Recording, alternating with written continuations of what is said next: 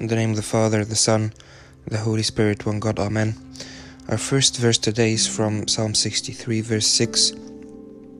David says, On my bed I remember you, I think of you through the watches of the night.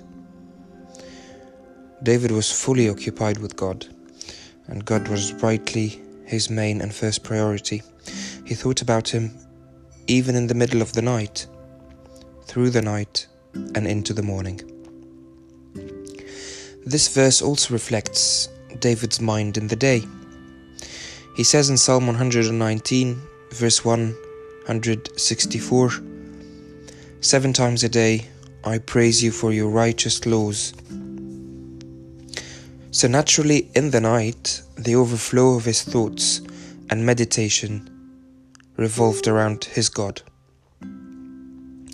Not only David talked about this, Isaiah too said the same.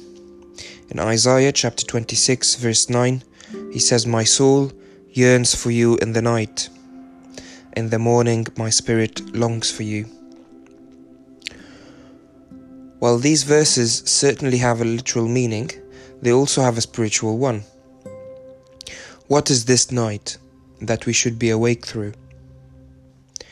It is the night of sin and temptation the night of corruption and spiritual warfare surrounding us every day, the night of trials, pain, and suffering. However, in the same night, we are never alone. Christ is on our doorstep.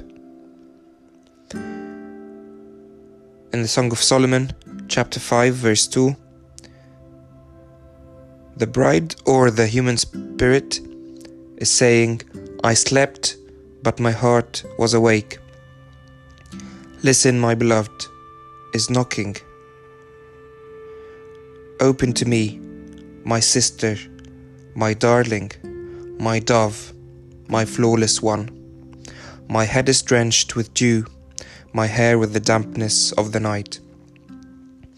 So he's on our doorstep, always waiting for us to call him in our darkest times. He's there, ready to share our sorrows and our griefs. So we watch and wait, knowing that soon He will turn our darkness into light. This gives us the hope to pray a prayer in the book of Micah, chapter 7, verses 7 and 8, saying, But as for me, I watch in hope for the Lord. I wait for God, my Saviour. My God will hear me. Though I sit in darkness, the Lord will be my light. Amen.